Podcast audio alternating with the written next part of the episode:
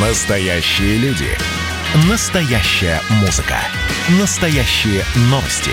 Радио «Комсомольская правда». Радио про настоящее.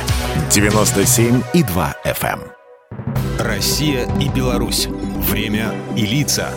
Здрасте, здесь Бунин, и сегодня вместе со всеми в Беларуси, России, Казахстане, Таджикистане, Киргизии, да и во многих других странах отмечаю самый доблестный праздник – двадцать третьего февраля.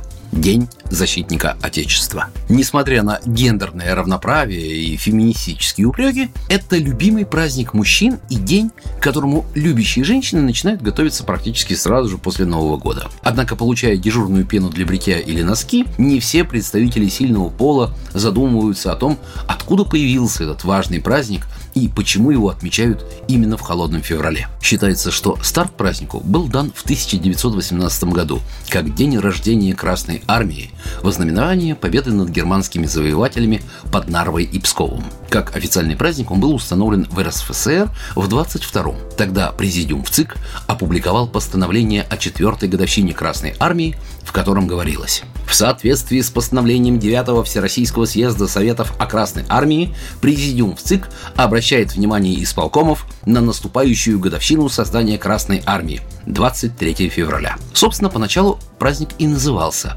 День Красной Армии и Флота. С сорок шестого по девяносто третий он носил название День Советской Армии и Военно-Морского Флота, ну а с распадом эс эс эс эр стал Днем Защитника Отечества. Для большинства мужчин это памятная дата, а для некоторых просто хороший повод собраться в узком мужском кругу. Интересно, что в этот праздник принято поздравлять не только всех мужчин, но и женщин-военнослужащих, потому что изначально славная дата касалась только лиц, имеющих отношение к воинской службе. Сегодня многие относятся к Дню Защитника Отечества не только как к дню рождения Красной Армии, но и как к дню настоящих мужчин, вне зависимости от рода деятельности. Ведь каждый мужчина – потенциальный защитник Родины и наших женщин.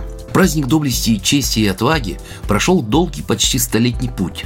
Кстати, прикрываясь надуманными псевдопацифистскими лозунгами, некоторые горе-историки утверждают, что он был придуман большевиками для того, чтобы люди не праздновали февральскую буржуазно-демократическую революцию, которая началась двадцать третьего февраля в семнадцатом, и в ходе которой была реально упразднена монархия. Но это, конечно же, все от лукавого. Это именно наш праздник.